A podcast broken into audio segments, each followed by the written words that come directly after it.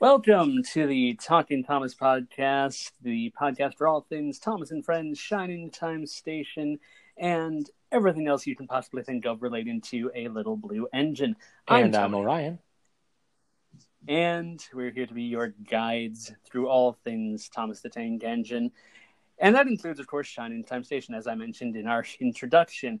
Now, uh, previously, one of our most recent podcasts was on Thomas and the Magic Railroad, which celebrates its 20th anniversary this year.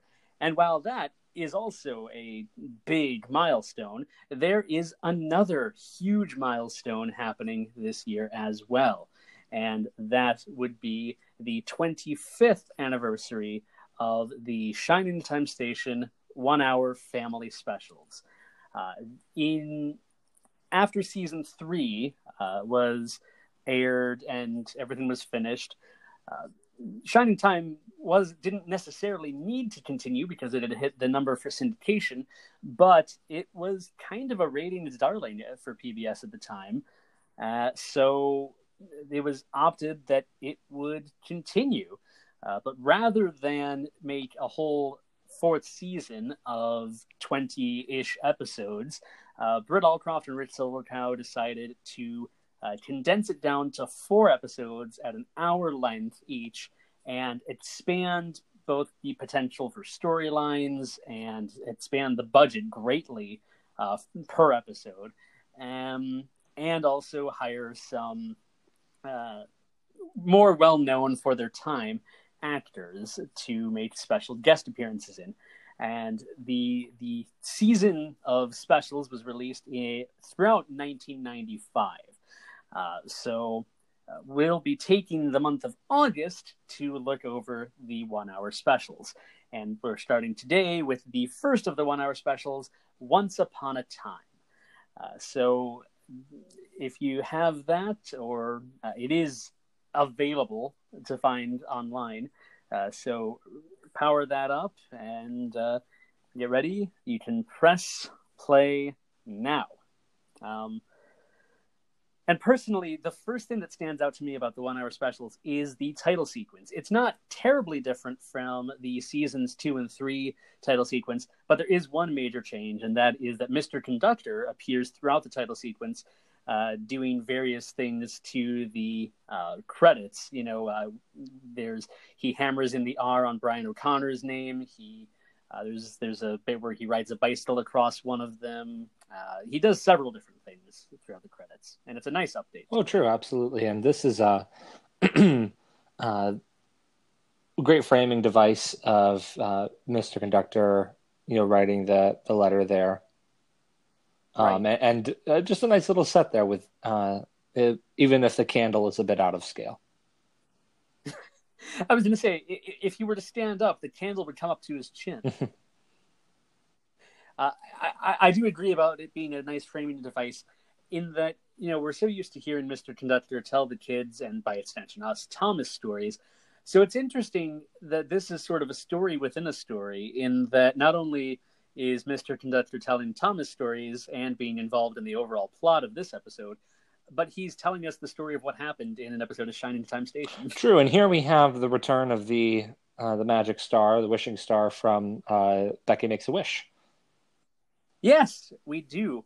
Which which brings me to one of my favorite bits of the one hour specials. For the most part, with maybe one or two exceptions, it seems like the one hour specials are all either either expanded upon ideas that we've already seen or potentially spiritual sequels. Uh, this one definitely takes several cues from Becky Makes a Wish in that the overall plot is, you know, Becky wishes on the wishing star, although this time unknowingly, and chaos ensues. Absolutely. And this is, um, you, know, you can kind of see in terms of opening up the scale of the show here and, uh, um, you know, and really going beyond the the the walls of the station. Uh, that this is uh, almost a little bit like the uh, you know the proving ground or uh, kind of uh, experimental ideas by Britt Allcroft and, and Rick Siggelkow at the time um, for a potential Shining Time Station movie. Um, you know, and even with some of the ideas of the the scenery, um, which we'll, of course we'll see a lot more of later, but with the you know uh, mountains and the fields and horses and things like that, that's imagery that was certainly um, a big part of of what would later turn into Thomas and the Magic Railroad. Right. It's it, it is all the, the, this this set of specials does almost feel like a test pilot in some ways for Thomas and the Magic Railroad because and you have to figure that the movie was probably on Brit's mind already because if you uh, this episode at least came out in early 95 so you you know you figure it was it was filmed in 94 Brit surely must have been if not already working on the script at least getting ideas for the movie. True absolutely. And this is a nice outfit from from schemer here um and uh, as always. I think the costume department did a fantastic job in well all of the specials really but this special in particular because with the exception of perhaps billy two feathers no one is in the costume that they normally wear. Everyone's got a special costume for this uh, mr conductor also for the most part wears his normal costume. But everybody else aside from those two is wearing something totally different to what they normally wear. The stacy's wearing a full-on dress uh, I love I love Schemer's outfit. Absolutely. So um, the costume department must have had a, a, wonderful time getting all of these people dressed up in uh, older attire. So, but you can tell that there's been a gap uh, between seasons two and three, even though it's the same. Uh, almost the same amount of a gap. There were two years between seasons two and three, and another two years between seasons three and the specials. Uh, but it's more noticeable here. The kids are noticeably older, and so for the most part are the adults, except Brian O'Connor, who seems to not age. True, and what's interesting here is that Mr. Conductor refers to the Jukebox Puppet Band by name, the Jukebox Puppet Band, and that's, I believe, right. the first time in World that they're referred to at least verbally um, as the Jukebox Puppet Band, and it's quite interesting. It and here, of course, we have uh, J.J. Silvers, who was first introduced in the direct-to-video program a day in the life with the jukebox puppet band and great mm-hmm. character um, and this is nice too. I mean i just the world of the jukebox puppet band is so much fun um, and uh, jj silvers was a, a, lovely addition and we get a, a, nice little musical number from him later. Yes yes. Um, now jj silvers is also voiced by craig Marin and so craig is playing uh, double and, in fact, in a later scene, triple duty this episode. So, uh, you know, because he also voices, uh, I, I, believe, Rex. So, but uh, it, it's cool to see him in another role. Now, this, of course, uh, we saw him for a moment earlier, but this, of course, is the guest star of the episode. Each of these one hour specials had a special guest star. And for this episode, it was Ed Begley Jr., who uh, some would argue that he's not necessarily a big star, certainly not as big as his father. But you know, for for this time, he was big enough, at least at least on TV. Yeah, I know his father was in quite a few movies, but Ed Begley Jr. was more of a TV actor, and for his time, he was pretty decent. Yeah, absolutely. He, I mean, and and this particular year in 1995, he also was in Batman Forever. He was. He was. yes. Um, I really love these outdoor scenes. A lot of the scenery is beautiful. Uh, these outdoor shots were filmed in a, a region of Ontario. Uh, the region is called Tottenham, and uh, they they're just some really nice scenery. And it's so nice because, with one or two exceptions, we never really see outside of the station in the series proper. And and that's the thing that Brit really wanted to do with uh, the specials is expand the world of Shining Time Station, and I think that it works really well.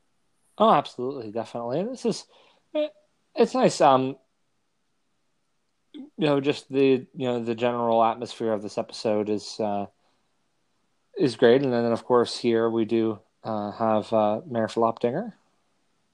Yes, uh, Mayor Flopdinger in his last appearance. This would be Jerome Dempsey's last episode of Shining Time Station. He doesn't appear in any of the other specials after this. Hmm.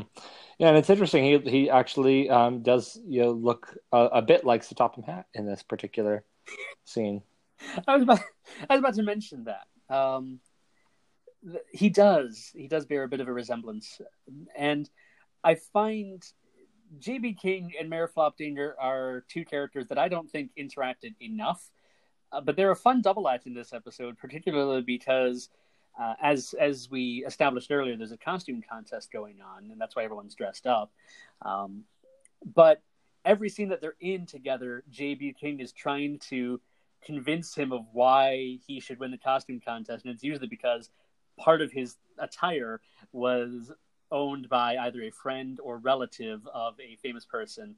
Uh, the, the name that sits out to me, of course, is John Jacob Astor, who uh, was uh, I, I, forget exactly how involved he was, but I know that he had some part in uh, either financing or uh, something to do with the Titanic. Yeah, he just rode on it. He was one of the passengers. Right, that's right. The chemistry between Didi Conn and Ed Begley Jr. is great. I mean, obviously, you want you need great chemistry for you know your lead actress and um, your special guest, but it, I really liked their chemistry. Yeah, absolutely. And I know that Britt Allcroft has said that she really enjoyed working with Ed Begley Jr. and that he was, uh, you know, he, he was quite nice. Yes.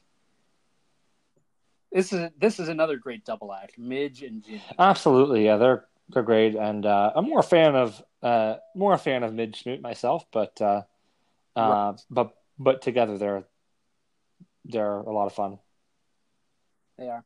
Um, yeah, unfortunately, neither Bobo Lewis or Barbara Hamilton are with us anymore. Uh, but it and it made but it made sense, I think, that they're paired together. Uh, they're both women of a certain age and you know they they seem to bounce off each other really well um, you know and i i just really like them teaming up together. Now speaking of people who in like dressing up look like famous people or like like other people um, to me at least ginny's costume looks kind of like queen victoria. Absolutely. So. I like that. Would you be kind enough to be kind enough? Yes. Oh yes, that's this. This is one of my favorite episodes, and but that's partly because it's one of the few episodes that I watch regularly, uh, which would seem odd because the one-hour specials didn't really get that much re-airing. They might have re-aired once or twice, but it's a lot easier to air a half-hour episode than it is to air a full hour. Uh, but my parents taped three of the one-hour specials for me when I was I was about four going on five when these aired, and so um,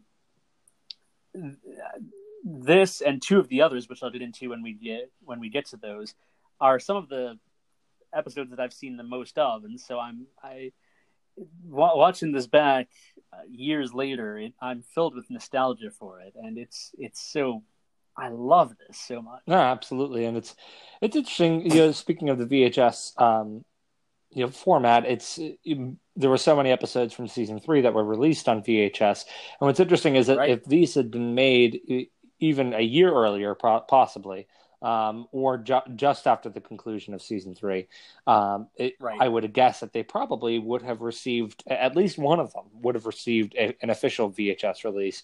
Um, but uh, right, yeah, the the peak of Shining Time Station in terms of its merchandising and its popularity was, of course, season three. So this was, you know, definitely right. um, that uh, it was a bit past it. Um, so that would be, of course, why they would not have released these officially on VHS. But um, right, but it would have been nice. I should mention, of course, I said earlier that season three of Shining Time Station was a ratings darling on PBS, and it and it was, but re-airings weren't as kind, unfortunately. Uh, you know, and bear in mind, of course, that there were two years between this and season three. But by the time that these had aired, you know, the entire series had run its course for the most part. And it's really kind of miraculous that these episodes, that these four specials even got made, because as I said earlier, uh, Shining Station* had hit the magic number for syndication, and most most children's television shows either end right at the syndication number and way before it, or or go on for years after to the point of where they probably should have ended years earlier. Uh, but Shining Time Station is the one case where they made it past the syndication number and then died out shortly thereafter. I like the Periscope uh, for the Yes. for the jukebox puppet band. Does that appear in any other episodes? I can't remember. I don't recall. It it might well, but I don't recall. This is another one where I liked the costumes, and you know, uh, obviously the Jukebox Puppet Band. We're more used to seeing them in costume because they've appeared in other costumes throughout the run of the show.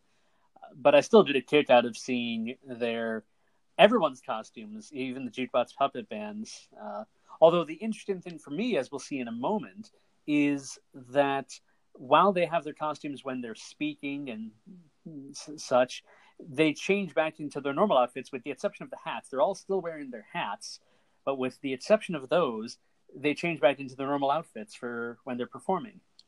Right, and I wonder, I wonder why that is. It's interesting. Yeah, it is. Because you would, I would think at least, while they had the costumes on, I don't know, maybe they were harder to manipulate in those costumes because some of the costumes are rather bulky, I guess. But Yeah, very possible. So, um, this, as you'll see, dear listeners, throughout uh, these four one-hour specials, there's. Uh, I'm I'm going to be doing a lot of gushing about these episodes again because three out of the four of them are some of the episodes I'm most familiar about. Uh, but I love this song, uh, "Lonely Cowboy," or as it's I think it's credited as "Lonesome Cowboy." But I really liked this performance uh, by by the band. It's it's really cool. Yeah, it's a nice, it's a nice little song. Very Americana as well. And the first two um, of the one hour specials, much like Shining Time Station itself, is very based in Americana. A lot of it is. Um, this the third and fourth specials not so much. Definitely not the fourth special as much, but the first two especially because this one, it, you know, it, it has a cowboy as a main character, and then the second one is centered around baseball. How much more American can you Mhm. get? So.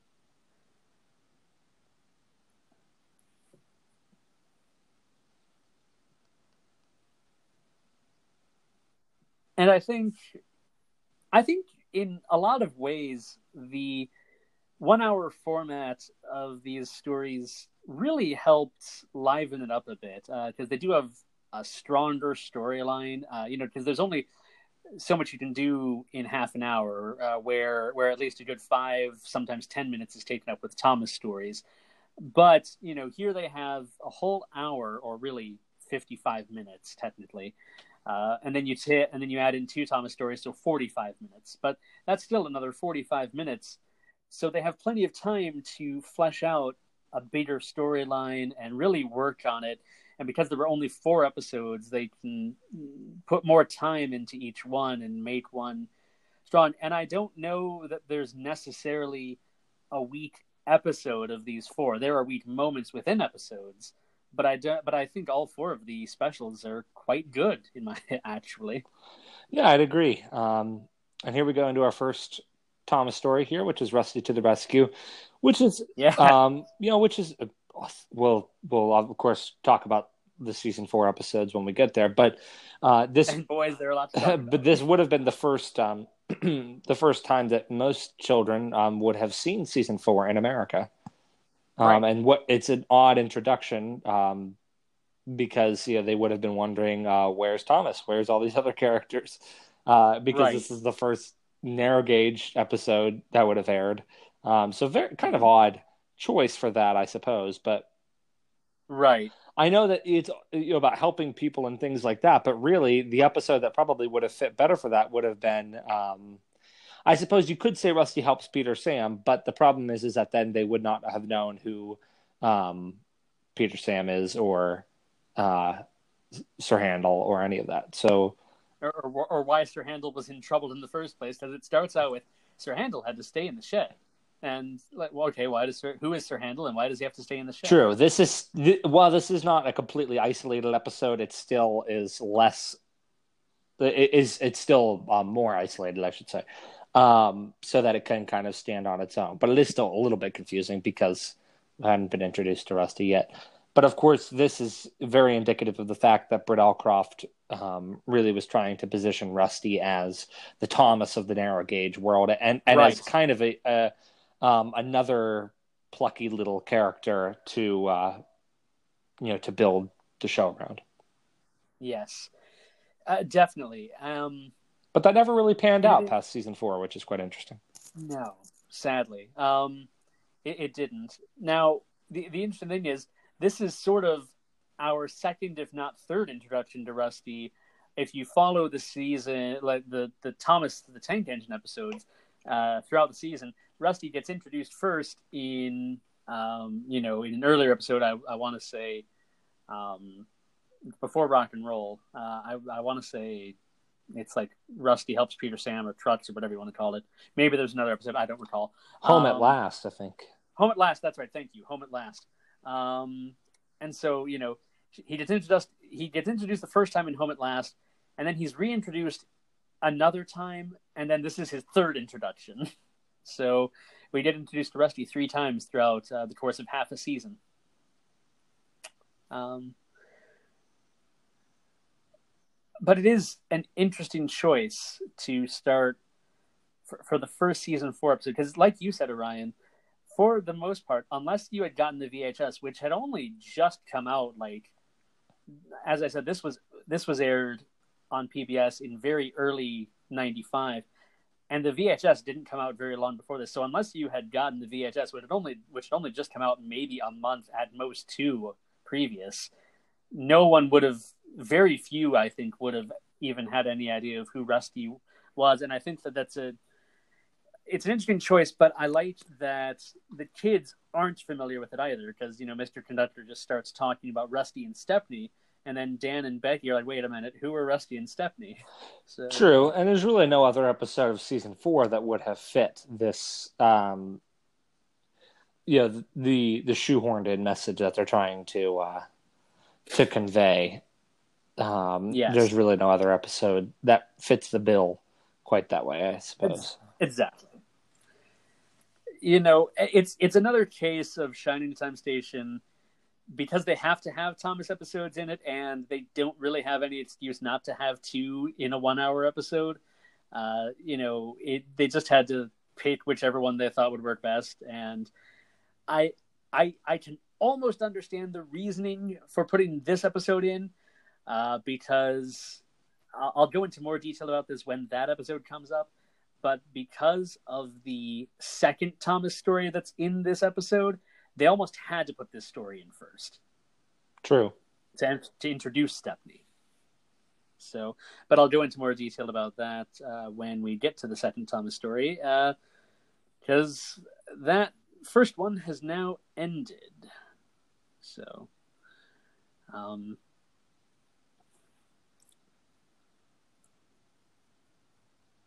but yeah, this was definitely my first introduction to the narrow gauge engines because I had yet to get the um, Rusty to the Rescue VHS. Uh, excellent VHS as well, I might mention. Uh, one of my personal favorites.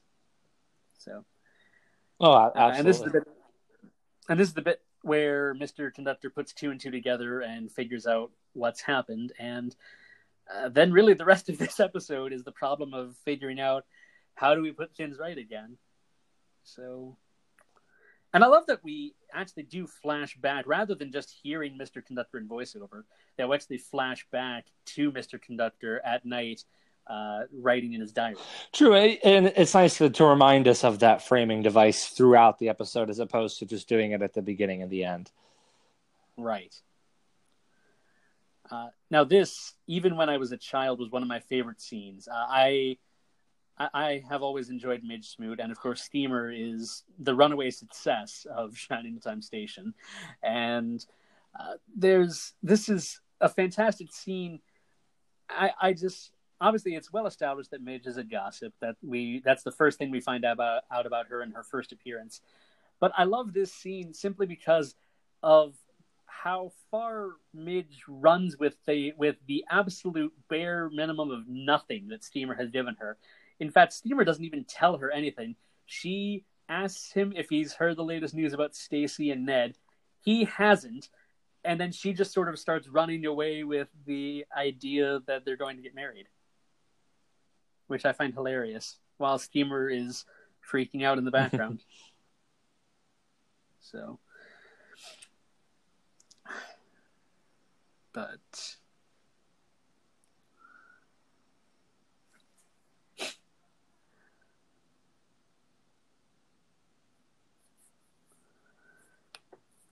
I really like the way the station's done up as well. Um, and and as I was saying in my, in the introduction to this episode, because they were only doing four one hour specials, they could put more effort into each one. And the station, not that they didn't in the past, but the station is very well decorated and it's more full than it is in a normal quote unquote uh, themed episode because we've seen we, we've mentioned in previous commentaries how even in themed episodes the station appears fairly empty, and although it's not full full here, there is obviously more money for extras in these episodes. True, absolutely. Yeah, they definitely. Uh, it's just a larger ensemble, really, throughout the whole episode, as opposed to just kind of popping in and out.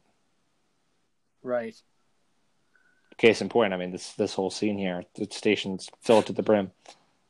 Yeah, I was like this bit with Schemer with the bad French accent.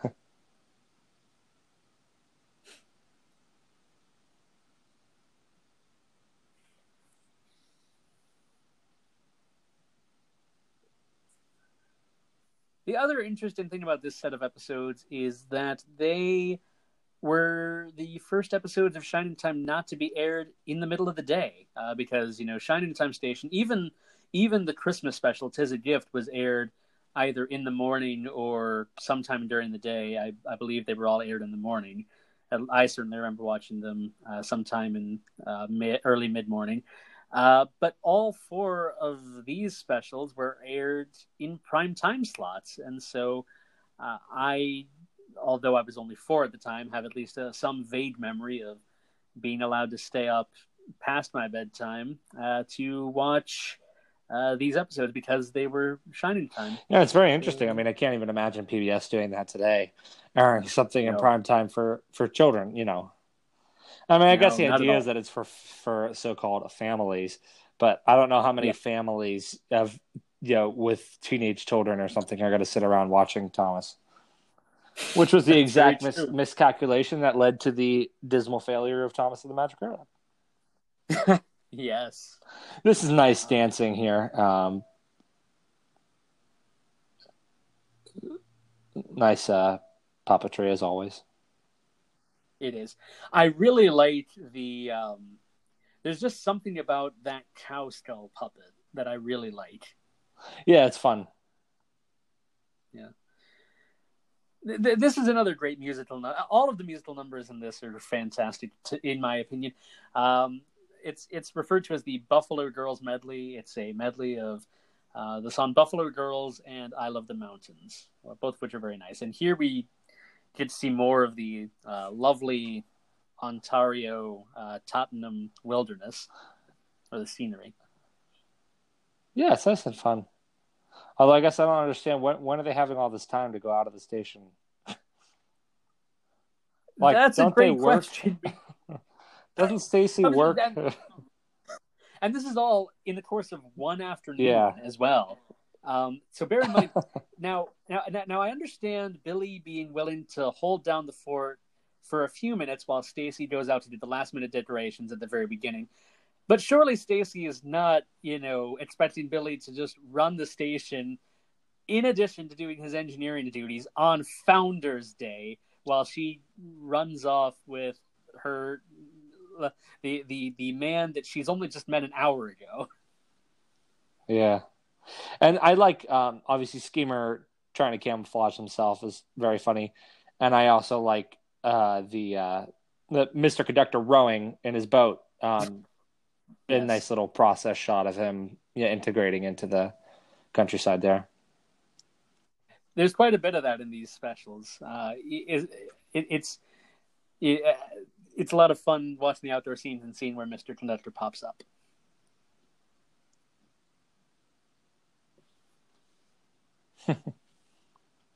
yes. And the the one hour specials have more of a dramatic plot to them. And I say dramatic, I mean dramatic for a children's show. You know, I mean, obviously, you know, within Shining Time Station, nothing is all that terribly dramatic, but because of the expanded runtime uh, and such, they were able to do bigger plots and you know add add a little bit more drama since it was a prime time showing as well. True.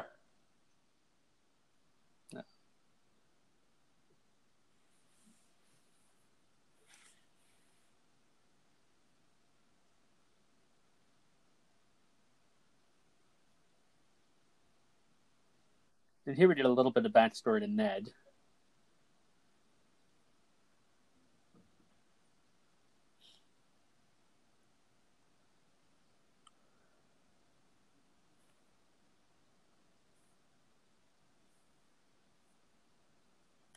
So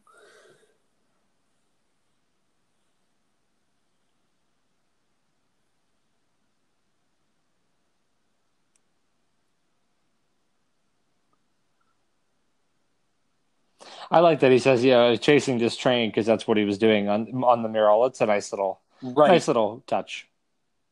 Right. It is. It is a very nice touch. Yes. Uh, it does because it is almost as if you know that moment because of the painting on the mural and the magic of the wishing star. It's almost as if that moment is kind of frozen in time because of the mural. Uh, you know, and of course, Ned will eventually have to go back to chasing that train at some point. But uh, yeah, I, I do like this with um, with.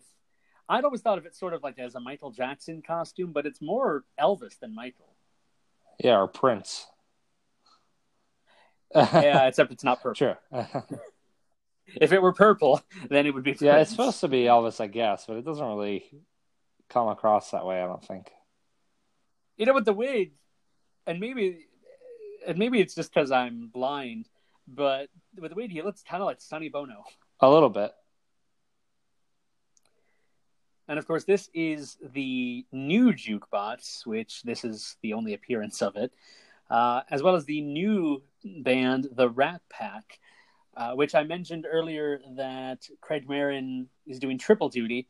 Uh, because of course he's playing Rex as he always does. He's also playing JJ Silvers, but he is also playing the leader of the Rat Pack. Uh, so yes, or at least doing the puppeteering for it. And Olga Marin is doing double duty as Didi and doing the puppeteering for uh, the Pussycat. Hmm. This must have been nice. I mean, for them to get to do some something else. I mean, you know, some other puppetry. You know, not just doing yes. uh, the main the main band. So this is nice. It is. I'm a big Tom Jones fan too, so this is nice.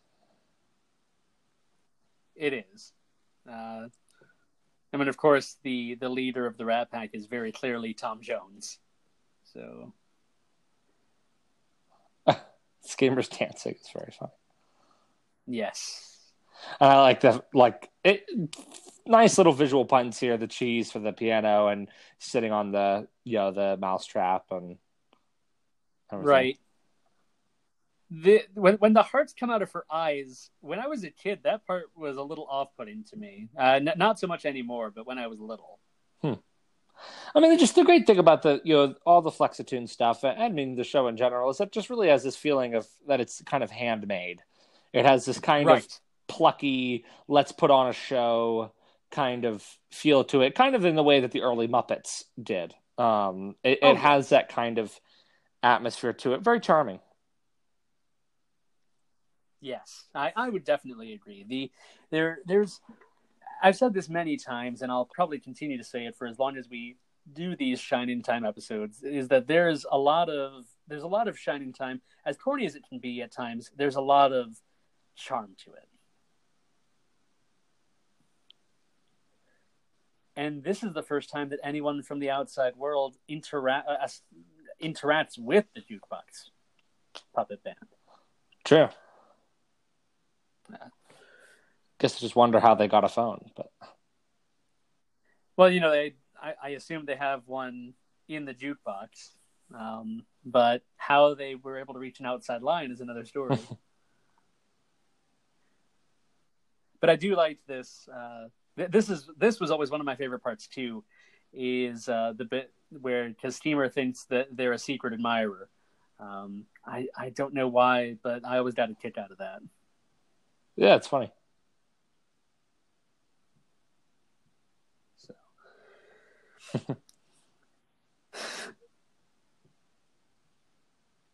yeah. And we go back to our framing device for a moment.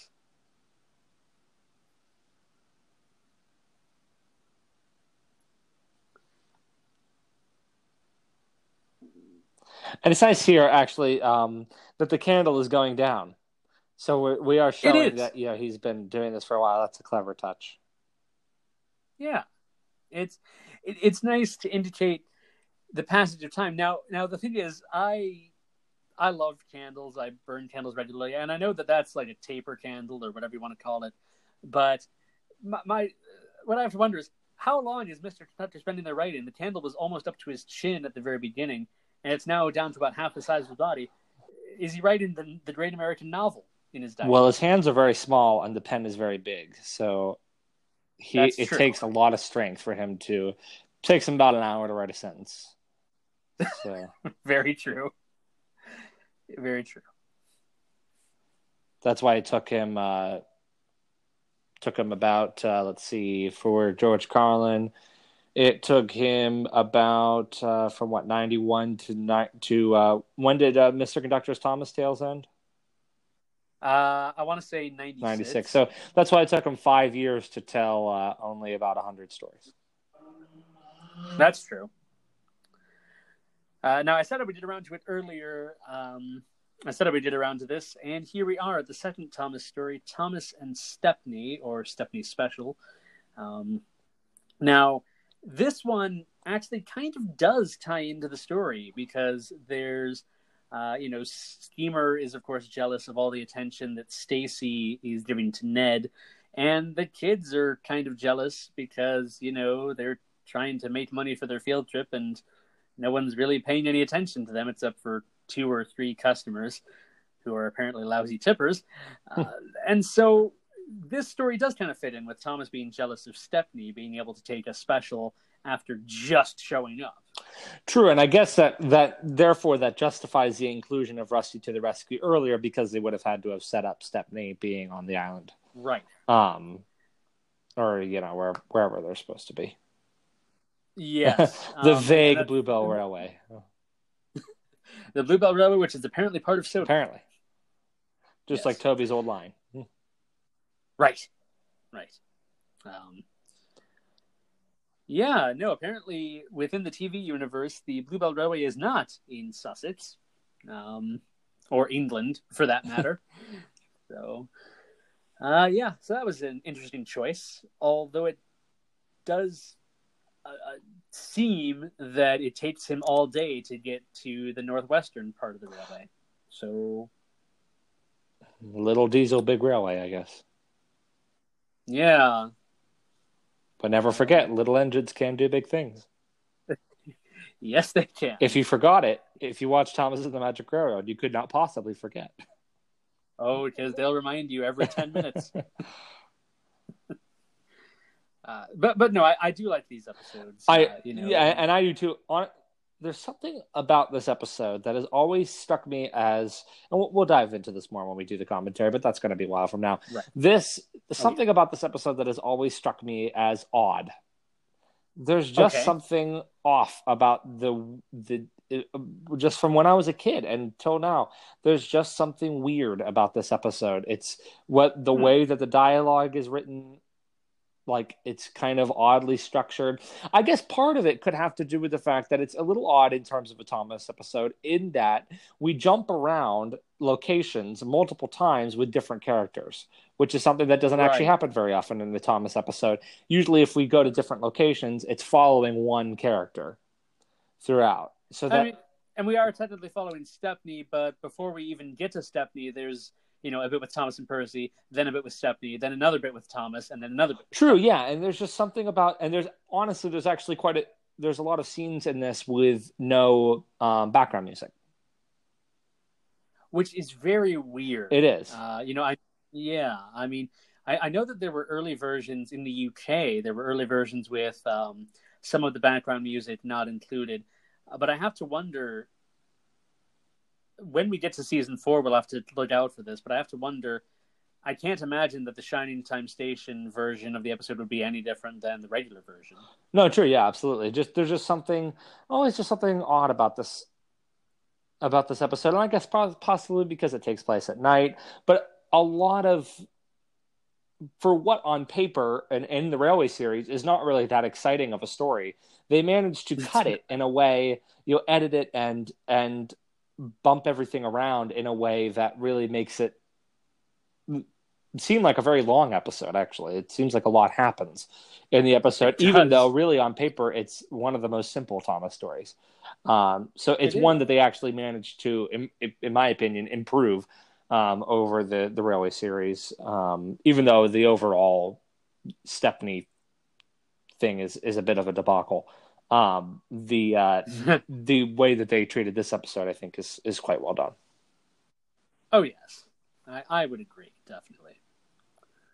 I, I think you know, and, and again, we'll get into this when we get to season four, but I think most of the Stepney episodes were handled pretty well. Oh, absolutely.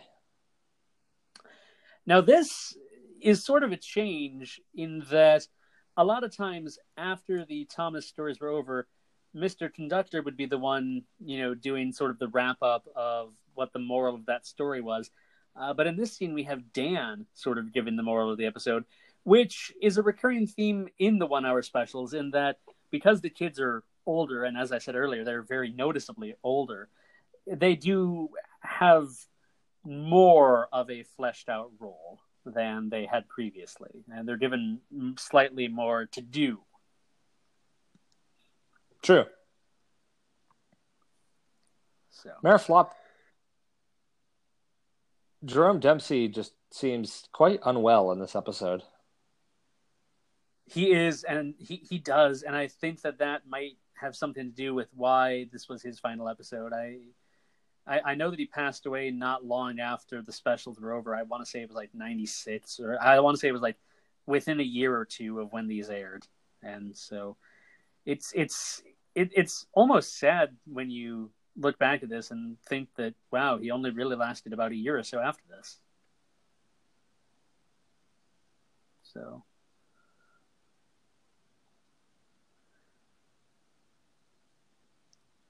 And it seems, you know, obviously the mayor has always been a bit scatterbrained and such that, but he seems slightly more scatterbrained than usual in, in this episode. Or maybe it's just me. I don't know. No, no, I agree.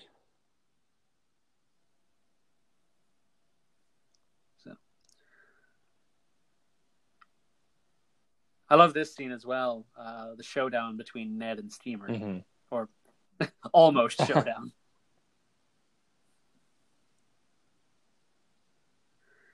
Schemer just throws a button.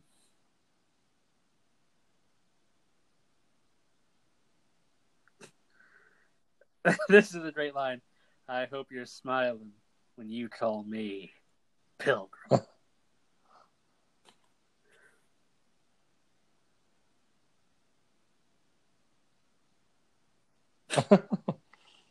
it's a little squeak of the hat when he moves it as well. Yeah.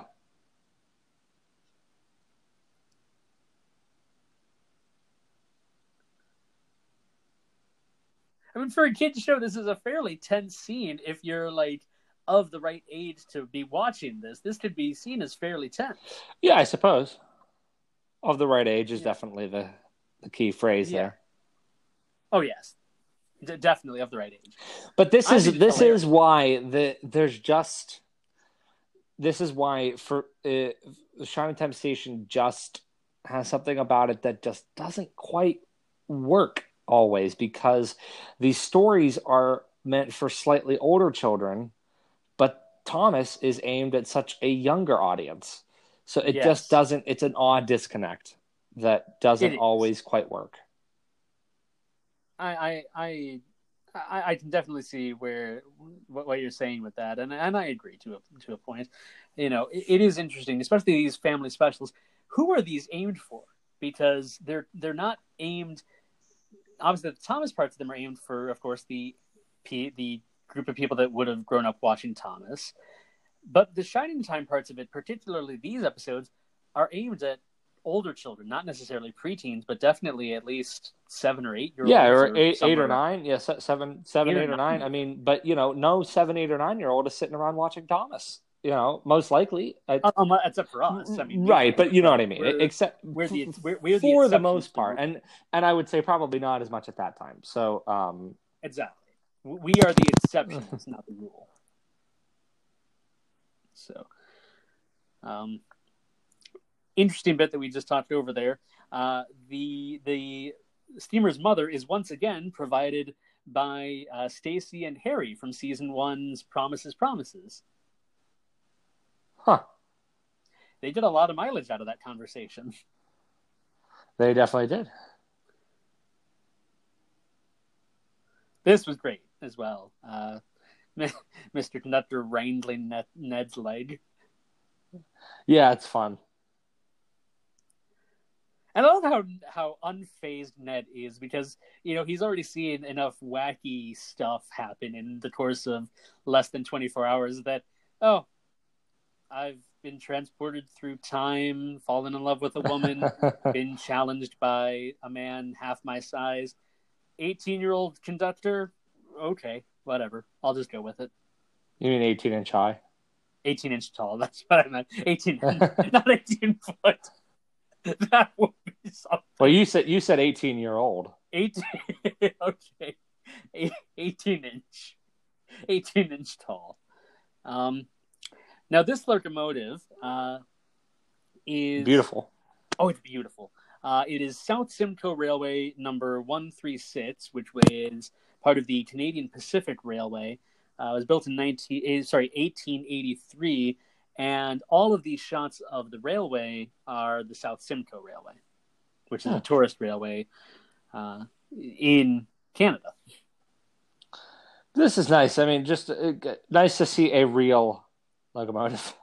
Yes. Um, what's interesting though is that like the the disconnect between these scenes and then you know the the standard Shining Time Station um, method of having like you know the little cardboard train that goes through the window. Right.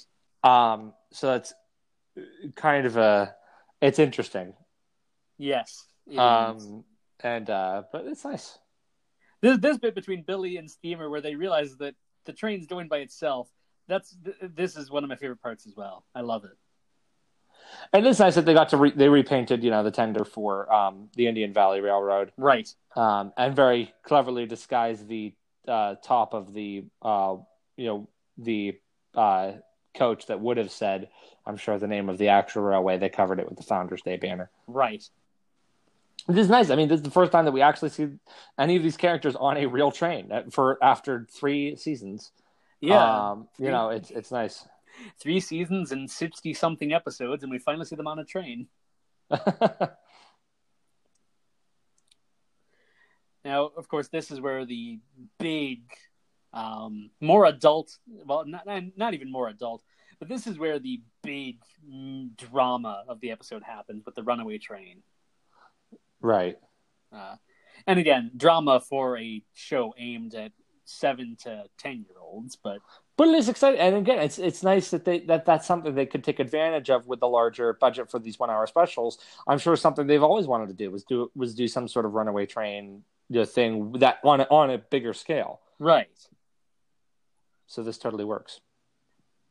This whole the, these last several scenes are so wonderful. You know, I I love I, I love so much about this uh, this uh, all of these specials really but yeah. Um, th- this isn't my favorite of the specials, though. Uh, the, there's another special that I like more than this, and uh, you'll know which one it is when we get to it because I'll probably just be gushing about it the entire episode. I like the music here too. Oh, it's great. But yeah, this is really ni- nice again. I'm Mr. Conductor getting to be on an actual locomotive. I mean, Right. It's just, it's great. Yes.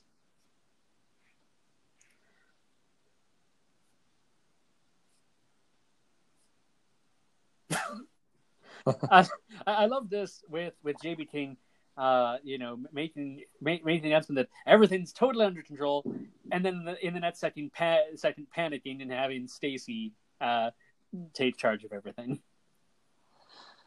He should have said that it was causing confusion and delay. I, I don't know if uh, we were quite at that, at that at that stage yet, but uh, ha- had this been a couple of years later, yes, he probably would have. Absolutely. May have said uh, Chomosh. Yes. Oh, may he rest in peace. Yes.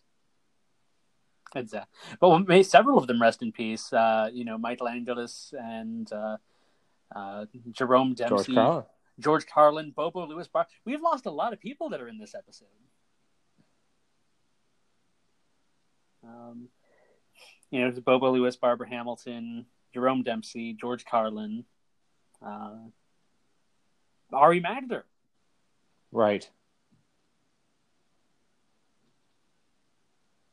Know, Like music- Begley Jr., he's still going. He is still going. The music in the scene is just fantastic. Yeah, it's great.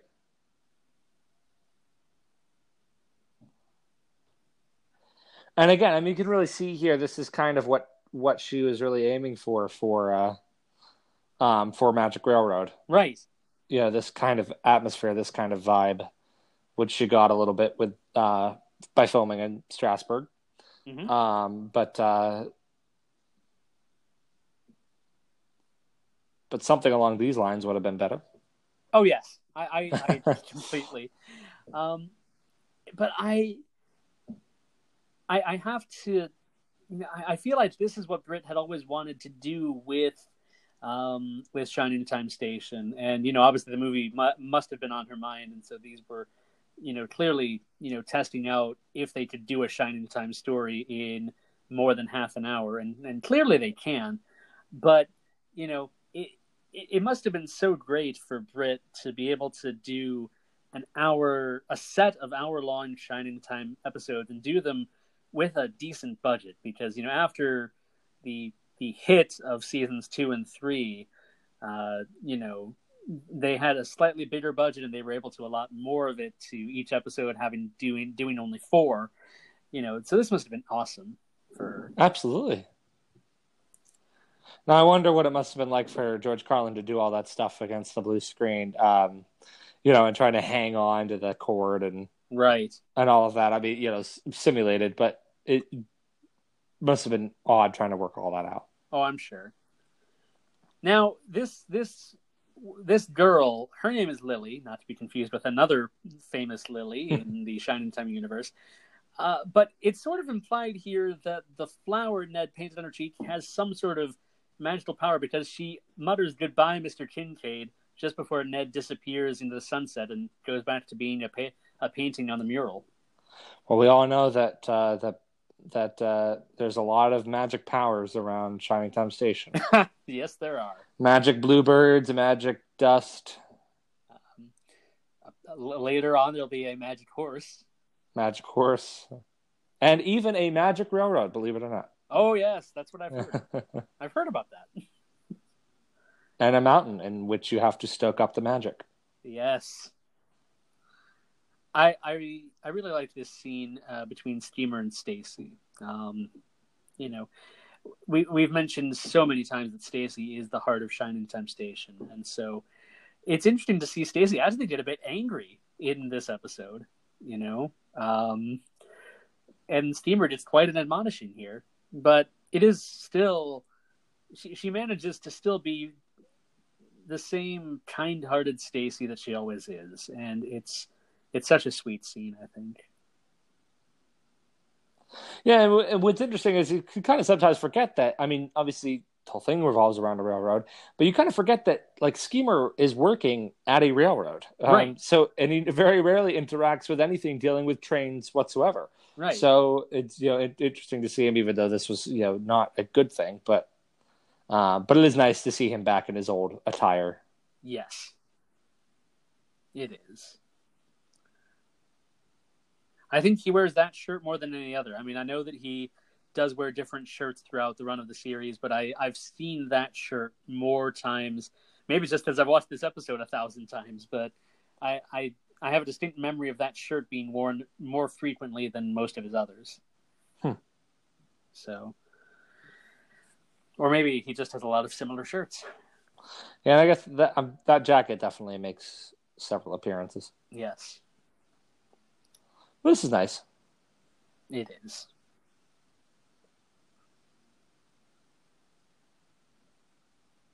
So,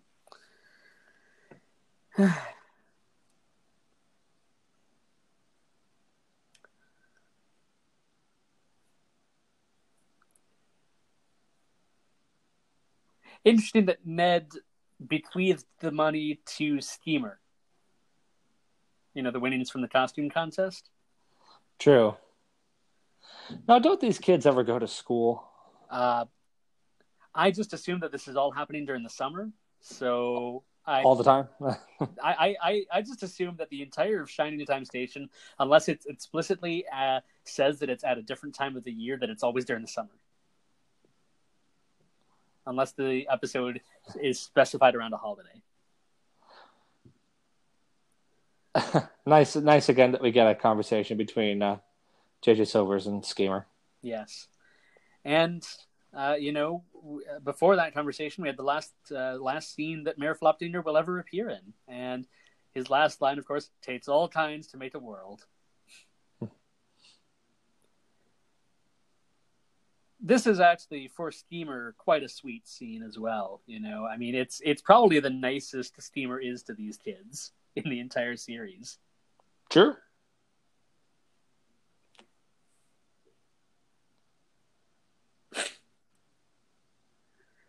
I ask you one more time to please take the money away from Schemer before I change my mind.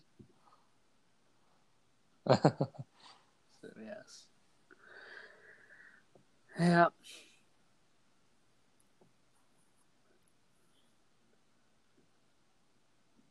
And you know, obviously, we've had episodes that focus on the adults and the children and such, but it's it's so fascinating that this episode really does focus more on Stacy and Schemer than anybody else. And the kids, you know, the kids do talk about feeling like they've been ignored. They kind of have been throughout this episode, though. You know. True. Yeah. You know what I mean? Yeah. So. Once again, nice little uh, return to this framing device here with Mr. Conductor. It is. It's it's a very nice ending, and I like that. I like the um, I like the scene just before this with uh, Ed Begley Jr. coming back as Ned's great grandson. Mm-hmm. Or this scene right here, I should say, rather. Right. Right. Interesting. Identical great great grandson. what are the odds? The only in the Indian Valley. Well, then again, that's not the first time we've seen it because Stacy is ident- uh, identical to her grandmother, and St- as Billy and Schemer are identical to their grandfathers. So it wouldn't be the first time. True. So, and here we go. The candle is almost completely down to the bottom, and Yeah, I tell him, Mr. Conductor. I mean, he must be so worn out. he must be. Got some writing cramps you know, here. Yeah, but that's it. It's a nice ending as well. It's a sweet ending, and this almost, if it weren't for the fact that Ari Magder left after the next episode, this almost could have been the finale. In that, you know, Mr. Conductor's last line of the episode, of course, is that he believes that Stacy and everybody else at Shining Time will live happily ever after. True. I mean, obviously it works within the episode as well, with you know the episode being called "Once Upon a Time" and him starting out the story like that. But you know, it, you know, I'm I'm just thinking of what might have been.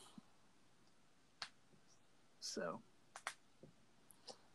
Yeah, that was a nice, nice special. Um, and uh, not my favorite of the four specials, but not. Um, no. um, I don't know. We'll have to rank them when we're done. I'm, I'm not sure I'd be we able to, to rank it. But what's interesting is that in a half hour, they would do two Thomas episode Thomas episodes when the show first started.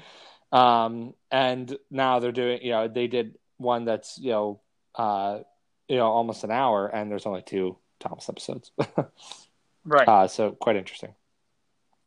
It is quite interesting as well. But as I said, Britt wanted to it's uh, to experiment with doing a longer storyline for the human characters as well. Um, you know, which which in some ways worked to her benefit, and in some ways didn't, as we saw in Magic Railroad. um, but you know, but yeah, so that was uh, that was once upon a time. Um, Time Station. But uh, you can find us on Twitter at Talking Thomas One, Facebook, facebook.com slash Talking Thomas Pod. Follow us on there. Uh, leave us a comment. Leave us some feedback. We love yeah. to hear it. Um, uh, thanks for listening to all of our episodes so far. We've built up quite a sizable library of episodes, so go back and listen to some. Um, share it with your friends. Yeah. You can find us on Anchor, uh, Spotify, Apple Podcasts, Google Podcasts, many other podcast platforms. Um, most of our listeners listen to us on Apple Podcasts. Um, yes. But uh, but yeah, so uh, catch us next time. We'll have we'll be doing the rest of these one hour specials, uh, more railway series discussions coming up soon, and then we will be starting our season three commentaries on uh, Thomas the Tank Engine and Friends. Yeah, there's going to be a lot of great stuff coming up from us. It's it's going to be a fun time. Um, what one other before we go, just one other thing I wanted to mention about the specials is that apparently part of the funding, I mean, because obviously, um, you know, PBS is funded by uh, donations. Um, but I, I always find it funny that the beginning and end of each of the specials features an advertisement for Amtrak. Apparently, um, uh, apparently, part of the money to make these specials came from an underwriting grant from Amtrak. so, I don't know why, but that always that always tickled me. Uh, but yes, thank you so much for listening and uh, we shall see you all next time.